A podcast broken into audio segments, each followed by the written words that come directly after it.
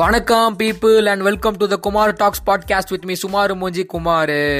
So இன்னைக்கு என்னோட டாப்பிக்கை பற்றி பேச போகிறேன் அப்படின்னு கேட்டிங்கன்னா நம்மளாம் இப்போ ஃபோனை எடுத்து நெட்டை திறந்தாலே ஒரே கிரிஞ்சு தான் வந்து குமிஞ்சு கொட்டுது.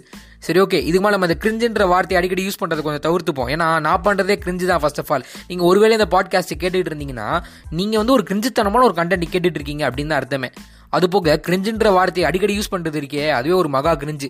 ஆல்ரெடி அந்த வார்த்தையை ஒரு நாலஞ்சு வாட்டி யூஸ் பண்ணதுனால இதுக்கு மேலே யூஸ் பண்ணுறத தவிர்த்துப்போம். சரி ஓகே நம்மளா இப்போ நெட்டை திறந்தாலே சில மாக்கான்ஸ் வந்து சில மட்டமான காரியங்கள் பண்ணிக்கிட்டு இருப்பாங்க. அந்த மட்டமான காரியங்களை ஒரு காலத்தில் நம்மளும் பண்ணிருப்போம். ஏன்? ஒரு காலத்தில் நம்மளும் அதை பார்த்துலாம் ரசிச்சிருப்போம். பட் இருந்தாலும் இன்னுமாடா அதெல்லாம் பண்ணுறீங்க அப்படின்னு ஒரு ஃபீல் வரும் தெரியுமா? அந்த ஃபீல் தாங்க கிரிஞ்சு. சை நம்ம நினச்சாலும் அந்த வார்த்தை நம்ம யூஸ் பண்ணுறத தவிர்க்க முடியல. சாரி பட் இருந்தாலும் இதுக்கு மேலே நம்ம தவிர்த்துப்போம். இதுக்கு மேலே நம்ம இன்ட்ரோலேயே நம்ம என்ன பேச போகிறோம் அப்படின்றத லீக் பண்ணாம டாபிக் உள்ள போவோம். Hey, baby, hey now.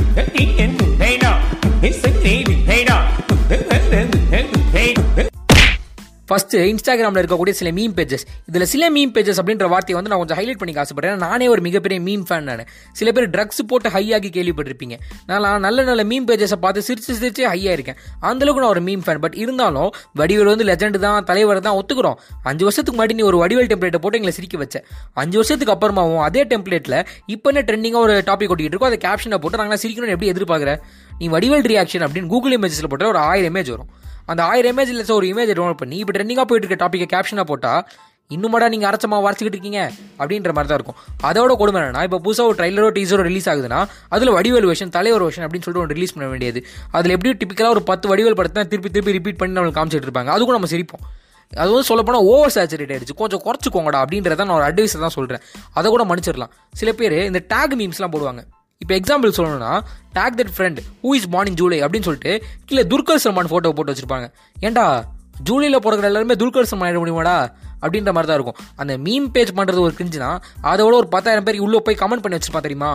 அவனெல்லாம் என்ன சொல்கிறேன்னு தெரியல. சரி ஓகே இது கூட ஆடியன்ஸ் இன்ட்ராக்ஷனுக்காக பண்றான் அப்படின்னு சொல்லிட்டு நம்ம மன்னிச்சு விட்டுருவோமே. இதெல்லாம் விட மிகப்பெரிய கொடுமை என்னன்னா சில மீன் பேஜ் வந்து ஒரு நாளைக்கு நாற்பது மீன் போடுவானுங்க.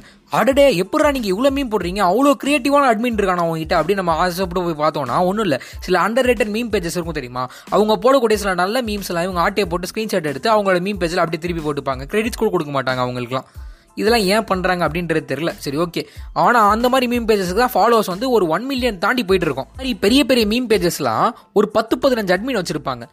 ஒரு அட்மின் வந்து இப்போ சிஎஸ்கேவை கலாய்க்கிற ஒரு மீன் போடுறான்னா அடுத்த அட்மின் வந்து சிஎஸ்கேவை பாராட்டி ஒரு மீன் போடுவான். அதை பார்த்து ஃபாலோவர்ஸ் வந்து காண்டாகி எப்படி கமெண்ட் செக்ஷனில் கேட்பானுங்கல்ல? ஏன்டா இந்த மாதிரிலாம் மாற்றி மாற்றி நீங்கள் சொம்பு தூக்கிட்டு இருக்கீங்க அப்படின்னு. அப்போ அந்த ஆடியன்ஸை பிடிச்சி கத்த ஆரம்பிப்பாட்டே நாங்கள் பத்து அட்மின் இருக்கோம்டா நாங்கள் என்ன வேணாலும் பண்ணுவோம்டா அப்படின்ற மாதிரி. உன்னை நம்பி தானே ஒருத்தன் ஃபாலோ பண்ணுறான் அவன் ஒரு ஆடியன்ஸை கொஞ்சம் ரெஸ்பெக்ட் பண்ணலாம்ல அவனை. சரி ஓகே இதையும் மன்னிச்சு விட்டுருவோம். கடைசியாக பெய்ட் ப்ரமோஷன் அப்படின்னு சொல்லிட்டு மீம் கிரியேட்டர்ஸ் வந்து கொஞ்சம் பண்ணுவாங்க. இப்போ மீம் கிரியேட்டர்ஸ் பண்ணக்கூடிய அந்த பெய்ட் ப்ரமோஷனில் இன்னொரு பிரச்சனைனா அவங்க பெய்ட் ப்ரமோஷன் அப்படின்னு சொல்லிட்டு மென்ஷன் பண்ணிட்டாங்கன்னா அவங்களுக்கு பிரச்சனையே கிடையாது. இப்போ ஒரு படம் நல்லா இருக்கு அப்படின்னு சொல்லிட்டு அவங்க ப்ரமோட் பண்ணுறாங்கன்னா அவன் உண்மையிலேயே நம்மளை பார்க்க சொல்கிறானா இல்லை பெய்ட் ப்ரமோஷன் பண்ணுறானா அப்படின்னே தெரியாமல் நம்ம அந்த குப்பை படத்தை பார்த்துட்டு கடைசியாக அவனை பொறுத்து திட்டுவோம். அப்போ அவன் வந்து டேய் நாங்கள் சம்பாரிச்சா உங்களுக்கு என்ன அப்படி எரியுது? அப்படின்ற மாதிரி நம்மளை பிடிச்ச ஒரு கேள்வி கேட்பான். நான் வந்து கடைசியாக ஒரு மீம் கூட பார்த்தேன். சில யூடியூபர்ஸ் ப்ரமோட் பண்ணுறாங்க அதை வந்து நீங்கள் ஆகா ஆகோன்னு பார்க்குறீங்க சில இன்ஸ்டாகிராம் இன்ஃப்ளூயன்சர்ஸ் ப்ரமோட் பண்ணுறாங்க அதையும் நீங்கள் ஆகா ஆகோன்னு பார்க்குறீங்க ஆனால் நாங்கள் மீம் கிரியேட்டர்ஸ் ப்ரமோட் பண்ணால் மட்டும் எங்களை பிடிச்சி ஏன் திட்டுறீங்க? அப்படின்ற மாதிரி ஒரு கேள்வி கேட்டாங்க. சரி ஓகே நான் கண்டிப்பாக ஒத்துக்கிறேன். நீங்கள் வந்து இவ்வளோ கஷ்டப்பட்டு மீம் போடுறீங்க இவ்வளோ ஃபாலோவர்ஸ் கெயின் பண்ணி வச்சிருக்கீங்க. உங்களுக்கு வந்து அந்த வர இன்கம் வந்து நியாயமான இன்கம் தான். பட் ஆனால் சில பேர் கோவப்பட்டா பரவாயில்ல. சில ஆட்டையை போட்டு மற்றவங்களோட மீம் ஆட்டையை போடக்கூடிய அந்த மீம் பேஜஸ்லாம் கோவப்படுவானுங்க தெரியுமா? டேய் நீ கிரெடிட்ஸ் கூட கொடுக்காதவன்டா உனக்கு நீ சம்பாரிச்சு என்ன பண்ண போற பெருசா?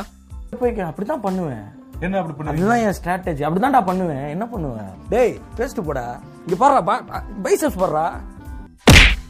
இந்த இன்ஸ்டாகிராம் வந்ததுலேருந்தே ஒரு செலிபிரிட்டி ஆட்டிடியூட் வந்து நம்ம பசங்களுக்கு ஆட்டோமேட்டிக்காக வந்துருச்சு. அது என்னதுன்னு கேட்டிங்கன்னா இந்த ஃபாலோவர்ஸ் கவுண்டோட ஃபாலோவிங் கவுண்ட் வந்து கம்மியாக இருக்கணும். சொல்லப்போனால் என் இன்ஸ்டாகிராம்லேயும் அப்படி தான் இருக்குது but my dear content creators நீங்கள் ஒரு நல்ல கண்டென்ட் கிரியேட்டராக இருந்து உங்கள் கண்டென்ட் எங்கள் கண்ணில் மாட்டி அந்த கண்டென்ட் எனக்கு பிடிச்சி போயிடுச்சுன்னா நிச்சயமாக நான் உங்களை ஃபாலோ பண்ணுவேன். Love you my dear content creators but இருந்தாலும் சில பேருக்கு நடுவில் இந்த டாக்ஸிக் மென்டாலிட்டி இருக்க தான் செய்யுது. இந்த ஃபேஸ்புக் இருந்த காலத்தில் வந்து எனக்கு ஒன் கே ஃப்ரெண்ட்ஸ் இருக்காங்க எனக்கு one point five K friends இருக்காங்க அப்படின்ற மாதிரி நம்ம கெத்தாக சொல்லிட்டு இருப்போம். ஆனால் இந்த ஃபேஸ்புக்கில் இருந்து இன்ஸ்டாகிராமுக்கு எவால்வ் ஆகும்போது ஃப்ரெண்ட்ஸ் அப்படின்ற வார்த்தை வந்து ஃபாலோவர்ஸாக எவால்வ் ஆயிடுச்சு. அதனாலேயே என்னமோ தெரியல. நம்மளோட பழைய ஸ்கூல் ஃப்ரெண்ட்ஸ் வந்து நம்மளை ஃபாலோ பண்ண ஆரம்பிச்சா கூட நம்ம திருப்பி ஃபாலோ பண்ண மாட்டோம். அப்படின்ற மாதிரி ஒரு கெத்து மெயின்டைன் பண்ணிட்டு இருப்போம். ஸோ அந்த கெத்து மெயின்டைன் பண்ணுற ஆளுங்க எல்லாருக்கும் நான் என்ன சொல்ல ஆசைப்படுறேன்னா டேய் நீங்கள் வந்து புத்தரும் கிடையாது போதி தர்மமும் கிடையாது. நீங்கள் வந்து இப்போ ரிலீஜன் ஆரம்பிச்சிங்கன்னா உங்கள் ஃபாலோவர்ஸ் யாரோ அதை ஃபாலோ பண்ண போகிறதும் கிடையாது. ஸோ தயவு செஞ்சு அந்த மென்டாலிட்டியை கொஞ்சம் மாற்றிக்கோங்க அரசியலுக்கு வருவது உறுதி. அடுத்து யூடியூப் இப்போ இந்த யூடியூப்பில் நடக்கக்கூடிய சம்பவங்கள்லாம் வச்சு நம்ம ஒரு தனி பாட்காஸ்டே பேசலாம். பட் அந்தளவுக்கு நம்ம டைம் இல்லாதனால மேலோட்டமாக ஒரே ஒரு டாப்பிக்கை மட்டும் எடுத்துட்டு அதை பற்றி நம்ம பேசுவோம். இப்போ ஒரு ஆக்டருக்கு ஒரு ட்ரைலரோ டீசரோ ரிலீஸ் ஆகுது அப்படி வச்சுக்கோங்க. இப்போ நீங்கள் ஒரு கடைக்கு போய் நீங்கள் தக்காளி வாங்கணும்னு சொல்லுவீங்க? ஆனால் ஒரு கிலோ தக்காளி கொடுங்க அப்படின்ற மாதிரி சொல்லுவீங்க. இதே ஒரு வாட்டர் கேன் வாங்கணும்னா நான் பதினஞ்சு லிட்டர் வாட்டர் கேன் கொடுங்க அப்படின்ற மாதிரி சொல்லுவீங்க. இப்போ லிட்டர் அப்படின்றது அந்த வாட்டர் கேனுக்கான அளவுகோல். அதே மாதிரி கிலோ அப்படின்றது அந்த தக்காளிக்கான அளவுகோல். அதே மாதிரி ஒரு ஆக்டருக்கு எவ்வளோ ஃபேன் பேஸ் இருக்குது அப்படின்றது தெரிஞ்சிருக்கிற அளவுகோலை தான் நம்ம ஆளுங்களாம் அந்த லைக் பட்டனை பார்க்குறாங்க. பத்து செகண்ட்ல hundred K likes record break பண்ணிருக்கோம். Thirty செகண்ட்ஸ்ல four hundred K record likes break பண்ணிருக்கோம் அப்படின்றதெல்லாம் ஒரு மித்தாவே கிரியேட் பண்ணி வச்சு நம்ம ஆளுங்க அது ஒரு பெருமையா சொல்லிட்டு இருப்பாங்க. சொல்லப்போனால் ஒரு காலத்துல இதெல்லாம் நானும் கவுண்ட் பண்ணிக்கிட்டு தான் இருந்தேன். அதெல்லாம் யோசிச்சு பார்த்தா செய் நம்ம அவ்வளோ கேவலமான சில காரியங்களை பண்ணிட்டு இருந்தோம் அப்படின்ற மாதிரி இருக்கு. இந்த லைக் பட்டன் கூட மன்னிச்சு விட்டுலாம் நீங்க கமெண்ட் செக்ஷன்ல போய் பாத்தீங்கன்னா ஃபர்ஸ்ட் லைக் ஃபர்ஸ்ட் கமெண்ட் அப்படின்னு சொல்லிட்டு ரொம்ப பெருமையா ஒருத்தன் போட்டிருப்பான். இதுவே ஒரு விஜய் படம் ட்ரைலர் ரிலீஸ் ஆயிருந்துச்சுன்னா ஒரு அஜித் ஃபேன் வந்து I am Ajith fan but still like this trailer அப்படின்ற மாதிரி போட்டு வச்சிருப்பான். அதுக்கு ஒரு இரநூறு லைக் வேற. இதெல்லாம் விட ரொம்ப மோசம்னா ஒருத்தன் வந்து comment பண்ணிருப்பான். I am from Nigeria but I still like this trailer அப்படின்ற மாதிரி. டேய் நீ நைஜீரியால இருந்து உனக்கு இந்த தமிழ் ட்ரெய்லரில் ரெக்கமெண்ட் பண்ணுச்சுன்னா நீ வந்து யூடியூப் அல்காரதம் போய் திட்டணும். அதை விட்டு தேவையில்லாமல் வந்து கமெண்ட் பண்ணிட்டு இருக்கக்கூடாது. அந்த கமெண்ட்ஸ்க்குலாம் ஒரு முந்நூறு நானூறு லைக் வந்திருக்கும். இப்போ இந்த யூடியூப்பில் வீடியோ போடுறவங்களுக்கு எப்படி ஒரு இன்கம் வருது? அதனால அவங்க அதெல்லாம் பண்ணுறாங்க யூடியூப்பில் கமெண்ட் போடுறவனுக்கு இதில் என்ன சந்தோஷம் கிடைக்குது அப்படின்னு தான் தெரில என்னையா காசு காசு காசு பணம்? அடப்புவங்கயா நீங்களும் உங்க காசு. என்னையா கோடி கோடியா சேர்த்து வச்சு? எங்கயா கொண்டு போக போறீங்க ட்விட்டர் அப்படின்ற அந்த பிளாட்ஃபார்மில் வரக்கூடிய மீம்ஸுக்கு வந்து ஒரு மிகப்பெரிய ஃபேன் அப்படின்னே சொல்லலாம். ஏன்னா நிறைய இண்டிபெண்டன்ட் மீம் கிரியேட்டர்ஸ் வந்து ட்ரெண்டிங்காக ஒரு டாபிக் போயிட்டு இருந்துச்சுன்னா அதில் அவங்களோட கிரியேட்டிவிட்டி மீம் திறமைகளையும் காமிச்சிட்டு அசால்ட்டாக கெத்தாக நடந்து போயிட்டே இருப்பாங்க. பட் ஆயிரம் தான் சொன்னாலும் இந்த ஃபேன் வார்ஸ்லாம் வரும்போது தான் ட்விட்டரே நாராசமாக இருக்கும். இப்போ ட்விட்டரில் ஃபேன் வார்ஸ் வரதை கூட மடிச்சு விட்டுறலாம். ஆனால் இப்போ ஒரு பெரிய ஆக்டருக்கு பர்த்டே வருதுன்னா அவருக்கு எத்தனை பேர் விஷ் பண்ணாங்க அப்படின்றதுலாம் போட்டியா? டே இப்போ உனக்கு வந்து ஒரு பர்த்டே வருது. அப்போ பன்னெண்டு மணிக்கு யாரும் உனக்கு விஷ் பண்ணனாலே நீ அதுக்கே மைண்ட்லலாம் டிப்ரெஷன் ஆகி உட்காந்துட்டு இருப்ப. இல்லை உன் ஃப்ரெண்டுக்கு நீ வந்து பர்த்டே விஷ் பண்ணி அவன் உனக்கு திருப்பி ரிப்ளை பண்ணனாலே சரிடா அவன் இப்படிலாம் கெத்து காமிச்சிட்டு இருக்கான் அப்படின்ற மாதிரி நம்மளுக்கு வந்து செம காண்டாயிடும். அப்படி அந்த ஆக்ட்ரஸும் உங்களுக்கு ரிப்ளை பண்ண போகிறது இல்லை. இப்போது அவன் கூட ஒர்க் பண்ணுற கோ ஒர்க்கர்ஸ் அவனுக்கு விஷ் பண்ணுறாங்க ஓகே உனக்கு பிடிச்ச ஆக்டருக்கு நீ விஷ் பண்ணுற ஓகே ஆனால் அதுலேயும் எத்தனை பேர் விஷ் பண்ணுறாங்கன்றதெல்லாம் ஒரு கவுண்ட் வச்சு அதில் ஒரு வேர்ல்டு ரெக்கார்டா டேய் எல்லை மீறி போறீங்கடா டேய்.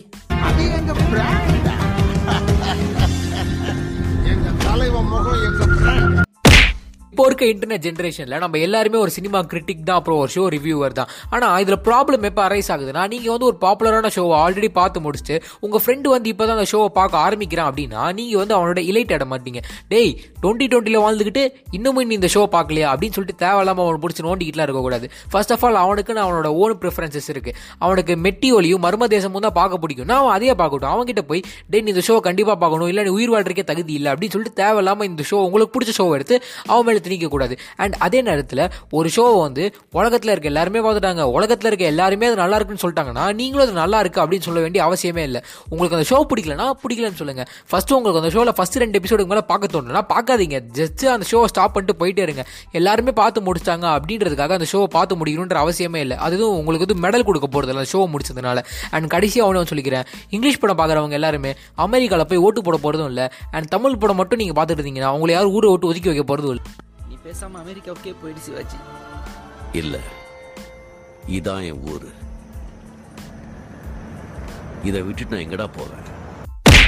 ஸ்னாப் சாட் யூசர்ஸை பற்றி என்ன சொல்கிறதுன்னு தெரியல. ரெட்டிட் நம்ம ஊரில் என்ன பெருசாக ஃபேமஸ் ஆகல. இன்ஸ்டாகிராமில் ஃபாலோ பண்ணிட்டு நீங்கள் அவங்கள திருப்பி ஃபாலோ பண்ணணும் அன்ஃபாலோ பண்ணக்கூடிய டிஎம்மில் வந்து ப்ரோ என்னை ஃபாலோ பண்ணுங்க அப்படின்னு கெஞ்சக்கூடிய இன்ஸ்டாகிராம் செலிபிரிட்டிஸை பற்றி பேசி பிரயோஜனம் இல்லை. ஷேர் சாட்டில் வரக்கூடிய மட்டமான வீடியோஸ்லாம் டவுன்லோட் பண்ணி வாட்ஸ்அப்பில் ட்ரெயின் விட்டு ஃபார்வர்ட் மெசேஜில் கான்ஸ்பிரசி தியரிஸ் பரப்பக்கூடிய அங்கிள் ஆன்டிஸ் பற்றி பேசி பிரயோஜனமே இல்லை. ஸோ ஆயிரம் தான் சொன்னாலும் இந்த இன்டர்நெட்டில் நடக்கக்கூடிய ஃபன் இருக்குது தெரியுமா? அது வந்து ஒரு கடல் மாதிரி அது வந்து ஒரு மிகப்பெரிய டாபிக் பட் இருந்தாலும் இந்த பாட்காஸ்ட்டில் நான் அதை பேச ஆரம்பிச்சோன்னே நான் யார் மனசையாச்சும் ஹர்ட் பண்ணுறோம் அப்படின்ற மாதிரி ஒரு தாட் வந்து என் மைண்டில் ஓடிக்கிட்டே இருந்துச்சு. ஸோ அதனால இந்த ரெக்கார்டிங்கை இதுக்கு முன்னாடி நம்ம பெருசாக இழுத்துட்டு போகாம இதோட முடிச்சுப்போம். ஸோ கைஸ் ஒருவேளை இந்த பாட்காஸ்ட் கேட்குற யாராச்சும் இந்த மாதிரி காரியங்கள் பண்ணிகிட்டு இருந்தீங்கன்னா தயவு செஞ்சு எவால்வ் ஆகுங்க. அஞ்சு வருஷத்துக்கு முன்னாடி பண்ண ஜோக்கெல்லாம் திருப்பி திருப்பி பண்ணிட்டு இருந்தீங்கன்னா சத்தியமாக யாருக்கும் சிரிப்பு வராது. So don't be a boomer be a evolve internet guy that's it guys love you all bye